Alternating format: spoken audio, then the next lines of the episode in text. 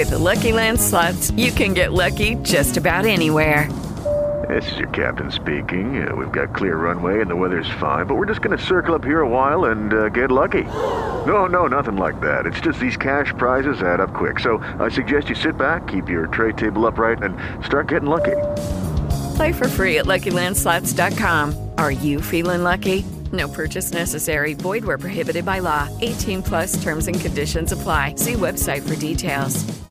Hello, it is Ryan, and I was on a flight the other day playing one of my favorite social spin slot games on chumbacasino.com. I looked over the person sitting next to me, and you know what they were doing? They were also playing Chumba Casino. Coincidence? I think not. Everybody's loving having fun with it. Chumba Casino is home to hundreds of casino style games that you can play for free anytime, anywhere even at 30,000 feet. So sign up now at ChumbaCasino.com to claim your free welcome bonus. That's ChumbaCasino.com and live the Chumba life. No purchase necessary. VGW. Void were prohibited by law. See terms and conditions. 18 plus. I podcast di LCN Sport. Buongiorno, buongiorno, buongiorno amici di Diario 1912, la calciolecco day by day. Oggi è giovedì 30 novembre 2023, si chiude un mese eh, lungo intenso che è stato anche un po' spezzato dalla posa per le nazionali. Intanto abbiamo giocato due partite già dopo il rientro in campo, sconfitta a Cremona, pareggio a Como nel derby. Adesso ci stiamo approcciando a Lecco Bari, siamo a partite pari, quindi percorso eh, puro tra virgolette per il Lecco eh, in Serie B senza eh, lordi, mettiamola così, e di conseguenza vediamo questa classifica che dice 13 punti che sono un bottino probabilmente giusto perché comunque eh, c'è stato un impatto con la categoria, i problemi estivi, l'onda lunga di quei problemi che si è protratta per un po', l'esonero di Foschi, l'arrivo di mister Bonazzoli in panchina, il lavoro a quattro mani con Andrea Malgrati e insomma l'ecco che sta eh, sicuramente facendo ottime cose in questo specifico momento della stagione si è risollevato ha recuperato il gap che aveva accumulato all'inizio nei recuperi ha fatto 5 punti 2 recuperi su 3 in trasferta. Sicuramente si è lasciato addosso la sensazione che almeno uno dei due avrebbe potuto vincerlo con Spezia o appunto il derby con il Como di poche ore fa di fatto. Però alla fine il campo ci ha regalato questo verdetto e questo ci dobbiamo prendere. È una posizione che chiaramente oggi non vorrebbe dire salvezza ma vorrebbe dire giocarsele play out con l'Ascoli perché sì tra l'altro con andata in casa e ritorno in trasferta perché si paga il doppio confronto però l'Ecco ha dimostrato di poter valere di più rispetto a questi punti. È un momento che, che dura da un po' tra l'altro perché l'Ecco in questo momento è una delle squadre che sta comunque meglio perché è una squadra che sta bene fisicamente sta bene di testa e sa impattare bene le partite. Se diciamo scollina i primi 20 minuti che in più di una circostanza sono stati difficili. Quindi eh, ci prendiamo tutto il buono che è stato fatto in questi due mesi abbondanti di campionato ce lo teniamo addosso e guardiamo a queste ultime 5 partite del 2023 che sono poche che eh, sono comunque 15 punti per quanto riguarda il bottino messo a disposizione di tutte. Non avremo più jolly da giocarsi tra virgolette proprio dal punto di vista delle partite da recuperare però ecco appunto eh, siamo, siamo in linea di galleggiamento con il nostro obiettivo. Noi eh, siamo costruiti per stare lì quella zona sopra o sotto la linea di galleggiamento adesso siamo con il naso fuori per il momento ma vogliamo ovviamente rientrare verso le zone in cui l'acqua è meno agitata più bassa e dove ci si può divertire a 360 gradi. Per farlo a mio giudizio sarà veramente importante la partita col Bari. È un Bari in difficoltà eh, lo sappiamo lo sappiamo bene il che vuol dire che troviamo una squadra che magari rispetto alle ultime che abbiamo visto da queste parti potrebbe arrivare e giocarsela in maniera un pochino più guardinga. Potrebbe succedere perché obiettivamente per quella che è la classifica attuale un punto non so, sarebbe soddisfacente assolutamente per il Bari dal punto di vista ambientale. Però se guardate la classifica tutto sommato per quello che è il periodo a vederla da terzi non sarebbe neanche così male. Un punto preso in trasferta dopo la sconfitta interna con il Venezia. C'è da dire che questo atteggiamento guardingo potrebbe anche essere favoli- favorito dagli ultimi risultati eh, proprio ottenuti dalla squadra pugliese perché comunque i tre gol presi col Venezia con 0 all'attivo, i tre presi con la Feral Pisalò con 3 all'attivo, però comunque sempre tre subiti sono stati. E questo generalmente nelle squadre provoca un, eh, un tipo di atteggiamento più conservativo. Uh, vedremo, vedremo se sarà così o meno. Siamo chiaramente chiamati a cercare di ritornare alla vittoria che manca da poco, voglio dire, non è che non vinciamo da una vita. L'ultima vittoria è stata ottenuta prima della pausa, proprio con il Parma, quindi voglio dire, non è che siamo alla canna del gas, questo no, però obiettivamente credo che con una vittoria in questo turno noi potremo veramente fare il salto fuori dalla zona calda, per quanto ci sia un piccolo gap da recuperare rispetto al Brescia che sta due punti più su, però poi lì si aggancerebbe un treno e per questo dico che la partita è veramente importante. Il Bari chiaramente non è una squadra scarsa, perché mi viene da dire che di squadre scarse in questo campionato non ce ne sono, perché è vero, sulla carta Lecco e Cittadella dovrebbero essere già retrocesse, invece il Cittadella in una posizione giusta di metà classifica e Lecco sta risalendo la graduatoria. Questo vuol dire che ok, però ecco poi ci sono tante altre cose che eh, scendono in campo insieme agli stipendi, anzi forse sono proprio la cosa che conta di meno. Uh, leggevo ieri, ieri sera le parole di Giuseppe Sibilli, eh, parlava proprio di Lecco, lui è arrivato in estate dal Pisa in prestito, lui ha giocato nell'Albino Lef, ci ha anche fatto gol, ricordo in una solatissima partita di Coppa Italia tra Albino Lef e Lecco che Lecco ha vinto 2 a 1, in rimonta lui segnò il primo gol, poi segnò Maffei, segnò Capogna, Lecco vinse quella partita con Gabur in, in panca. Ecco, lui giustamente ha detto una cosa che è vera, che ci deve eh, fare un po' onore e che deve farci capire che magari questa volta non vedremo una squadra in grado di sottovalutarci. Sempre ammesso non concesso che qualcuno in questo momento si permetta ancora il lusso di sottovalutarci. Io francamente un po' lo spero. Comunque, è un campo dove ho giocato 4-5 anni fa, clima ostico, dobbiamo andare lì per vincere, non c'è un altro risultato. Ovviamente il mio ci deve fare un po' onore sul clima, perché con questo clima ha tradito il Parma, quindi è chiaro che un risultato del genere fa drizzare le antenne a chi deve arrivare dopo. Il Bari è la prima squadra che arriva dopo la debacle del Parma a Riga Monticepi. Quindi eh, questi sono tutti elementi che mi fanno pensare a una partita sulla carta un po' bloccata. Vedremo se effettivamente sarà così. Designazione arbitrale Nicolò Baroni della sezione AIA di Firenze. Lui è nato a Fiesole, è lì, 40 anni, quindi classe 83, 40 anni compiuti, va da sé.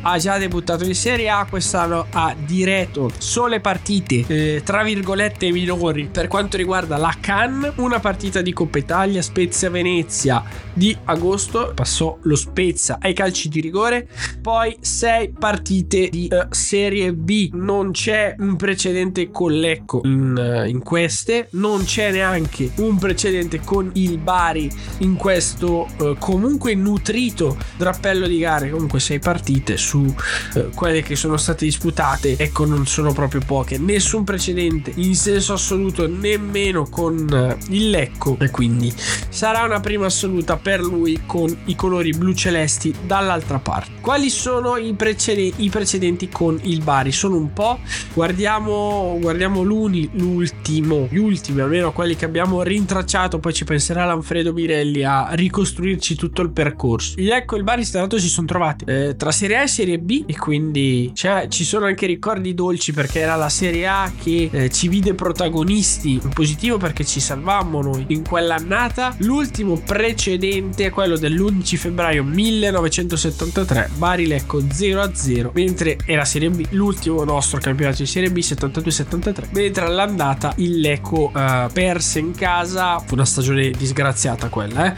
0 a 1 ed era la giornata numero 2 di andata 24 settembre 1972 quindi ecco anche eh, sul discorso precedente poi mettiamo un attimo un, uno stand by poi ne parliamo in corso d'opera durante la settimana. Abbiamo qualche giorno in più per essere tranquilli mettiamola così atterriamo infine in chiusura in chiusura in chiusura di Lecco Bari poi riprendiamo in mano un attimo il discorso Lecco Como perché avevo promesso i dati i dati sono arrivati quindi facciamo un po' un'analisi anche su quello che ha detto Fabregas sì. biglietti Lecco Bari allora sold out praticamente il settore ospiti magari ora che ascoltate questo podcast sono terminati perché la disponibilità è veramente eh, residua poca poca poca poca poca poca roba ancora da poter vendere in curva sud praticamente esaurita anche la tribuna ma per praticamente esaurita dico che a Portale ci sono tipo 6 biglietti. Praticamente finita curva nord manco lo dico perché praticamente quasi neanche aprono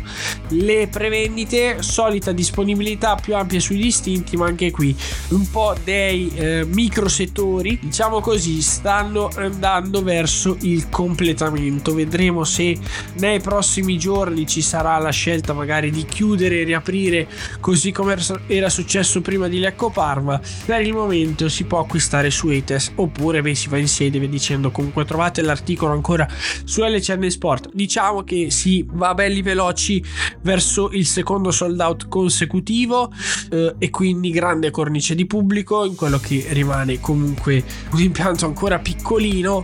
Poi si andrà un po' avanti con i tempi sarà la pausa invernale probabilmente quella che ci porterà all'ampliamento della curva sud superare lo scoglio dei 5-5 con tutto quello che ne consegue anche a livello normativo. Fidatevi che sarà una discreta rottura di scatole per chi se ne occuperà perché eh, noi pensiamo guardando da fuori che tante volte eh, eh quattro cadreghine è finita no? Non è così.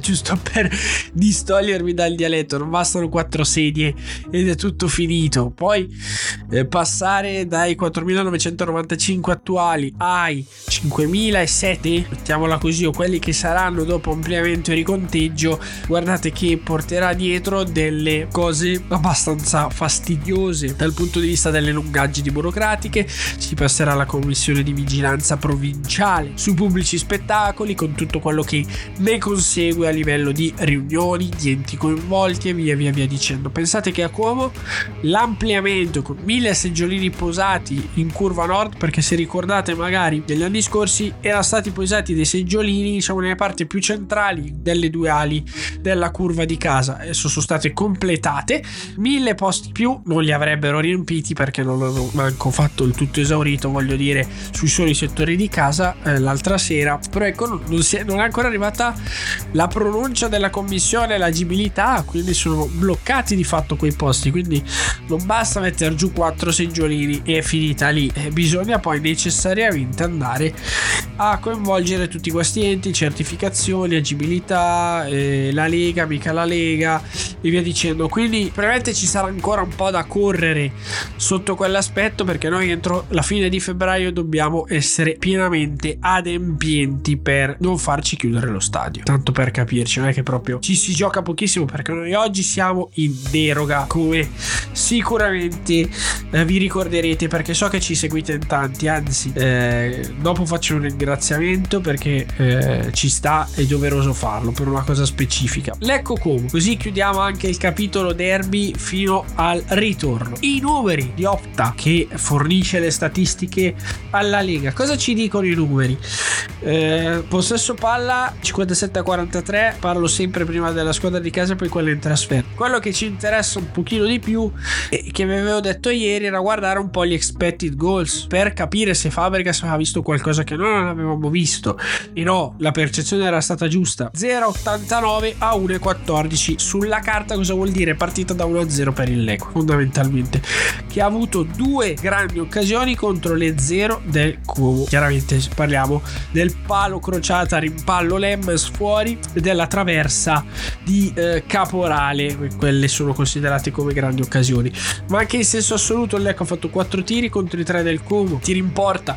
In questi tiri in porta però tenete conto che non si conteggiano pali e traverse perché statisticamente pali e traverse non vengono conteggiati sui tiri in porta. Questa è una cosa che magari a tanti sfugge. Io l'ho imparata vid- videogiocando, però trova raffronto anche nel conteggio statistico. Così almeno mi risulta essere conteggiato. Precisione passaggi siamo lì 79 5 73 7 eh, 484 358 passaggi. Questo effettivamente mi era parso un po' strano, sinceramente, quando eh, si diceva Lecco ha palleggiato più del Como. Al campo mi era sembrato tutt'altro. In effetti paghiamo 130 passaggi in meno, sono mica pochi. Eh, voglio, voglio dire, se guardiamo anche chi sono i palleggiatori, loro Barba 91, Oden dall'80, quindi proprio per la partenza dal basso, Curto e Sala 63 a 60 sono in top 5 e quindi fate voi. Lecco a Caporale 70, Sersanti 63, Lepore 57, Lemmes 55, Seliac 48. Quindi comunque due centrocampisti infiltrati in top 5 come secondi e terzi, il che vuol dire che noi abbiamo cercato di più la verticalità e questo anche per essere, essere precisi. Guardo la distribuzione in campo, l'Eco è stato abbastanza ordinato e uniforme appunto nella distribuzione quindi direi che eh, ci, ci, siamo ci siamo abbiamo cercato di occupare soprattutto la fascia centro-sinistra perché poi abbiamo mandato spesso e volentieri a crossare Caporale meno l'Epore che si è tanto accentrato mentre il Como è stato proprio molto largo nella disposizione in campo due modi diversi di affrontare questo derby. Le statistiche sono veramente tante non sto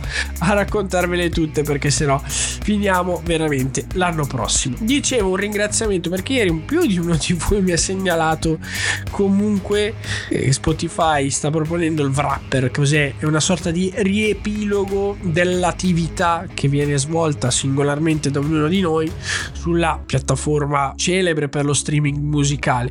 Tanti di voi mi hanno mandato questa, questa cartolina della serie il tuo podcast più ascoltato è Diario 1912. Ora è un piccolo risultato, mi rendo conto, perché sono tutti tifosi blu-celesti, quindi non è che facciamo comunicazione di massa attraverso questo metodo, però sinceramente fa, fa piacere entrare con voi, farvi compagnia, penso nei vostri viaggi, nelle vostre attività, non lo so, quando preferite ascoltarci, però diciamo ecco questi sono contenuti che magari si ascoltano in macchina piuttosto che durante una passeggiata, via dicendo. Ecco, quindi volevo rivolgervi questo piccolo grande ringraziamento in chiusura di questo appuntamento. Tra l'altro, eh, siamo eh, ben avviati verso le eh, 500 puntate, siamo alla 400 numero 96. Quindi va bene, chiudiamo questo piccolo cerchio di fatto con questo risultato che fa assolutamente piacere. E comunque, buona giornata a tutti, forza l'eco sempre.